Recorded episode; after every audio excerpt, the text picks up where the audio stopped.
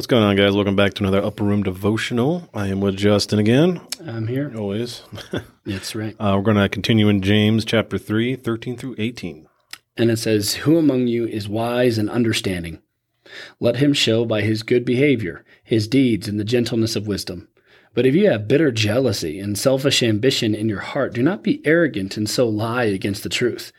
This wisdom is not that which comes down from above, but is earthly, natural, and demonic. For where jealousy and selfish ambition exist, there is disorder and every evil thing. But the wisdom from above is first pure, then peaceable, gentle, reasonable, full of mercy and good fruits, unwavering and without hypocrisy. And the seed whose fruit is righteousness is sown in peace by those who make peace. This passage is really hammering on wisdom having to do with the motives of our heart. And it's kind of juxtaposing two things here. It's interesting because he's making the point that our life should be full of good behavior and good deeds. But then he shows us that selfish ambition and bitter jealousy can actually make us act the right way for the wrong motives. Mm.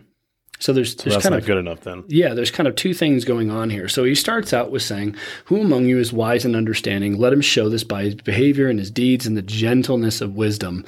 And and he's saying um, his good behavior and his deeds looks like gentleness. It, it doesn't look like demeaning other people, demanding other things from other people. It looks like something that would be unifying. Um, I'm articulating something that's wise and we we should be able to agree on this and come together and unite but somebody who has to say well this is what wisdom is and, and lord it over and demand something from people oftentimes might not be in a place where they're actually using wisdom but they're using a kind of worldly wisdom that evokes something out of people but it's not always godly so he says this if you have bitter jealousy and selfish ambition in your heart, do not be arrogant and so lie against the truth. What is he saying? He's making the point listen, but if you have your own motives for why you're doing these things, if you have your own reasons behind why you're trying to get everybody to do what seems like the right thing to do, you're a liar. Mm. You're a liar, and you could be saying, What I'm doing the right thing.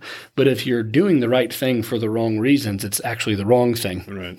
right? It just looks better on the outside. Yeah, and he says this wisdom is not that which comes down from above, but is earthly, natural, and demonic. and I, I love the way he says it in the NASB because it's like it's earthly, like we think about like organic, you know, natural. Oh, it's you know, it's herbal essence. This is what I want to put in my hair. You know what I mean? Yeah. demonic. Oh, wait, what? Right? Because because the reality is is the way that the world thinks is usually full of selfish ambition. And listen to me. Selfishness is not thinking less of yourself, it's thinking of yourself less. That's what C.S. Lewis said. I love that because he's making the point.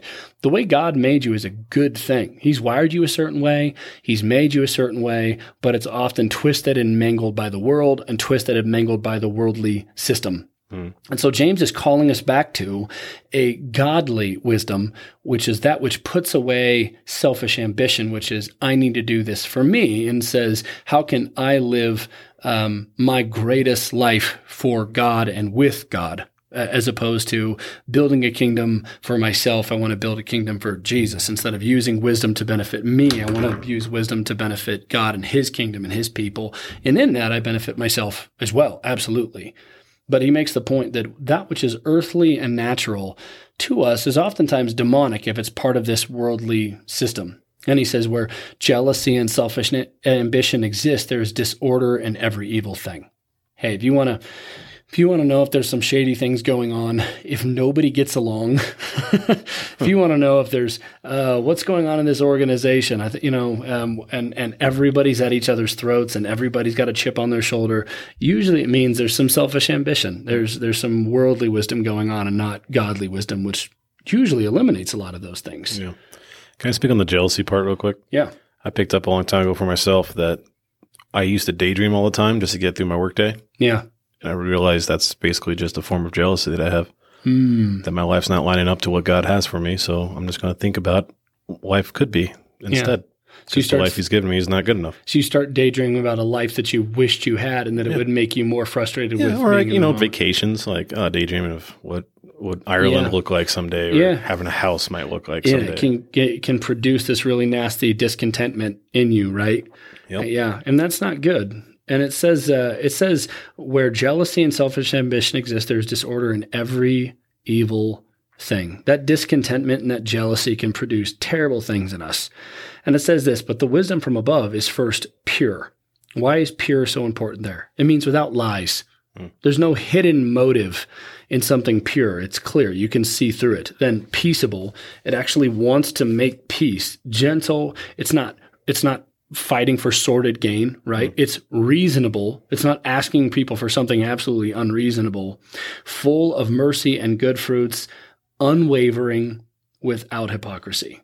I mean, he's really hammering on it should be devoid of any lies, any selfish ambition. Good wisdom understands what good actually means. And then he finishes off with this quote where he says, The seed whose fruit is righteousness is sown in peace by those who make peace. And really, the picture here is that pure motives in a righteous lifestyle produce peace.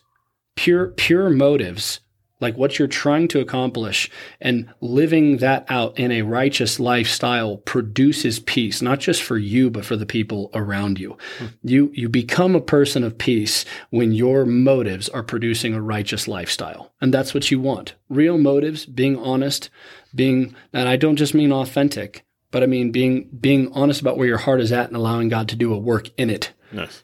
in your pursuit of righteousness can really create something special where people actually want to hang around you because you're somebody where they feel peace with. They don't feel like you're lying. They don't feel like you're using them. They know that you're actually a safe place to be honest. And this is personified in Jesus, where sinners and tax collectors and everyone else was so comfortable being around him. The only people that weren't comfortable coming around him were professional liars, the Pharisees, right? Yeah. And so uh, remember today that your r- real real wisdom starts with honest motives in your heart for with good intentions in a pursuit of righteousness and the outcome is peace. Very good. Thanks, man. Have a good week guys.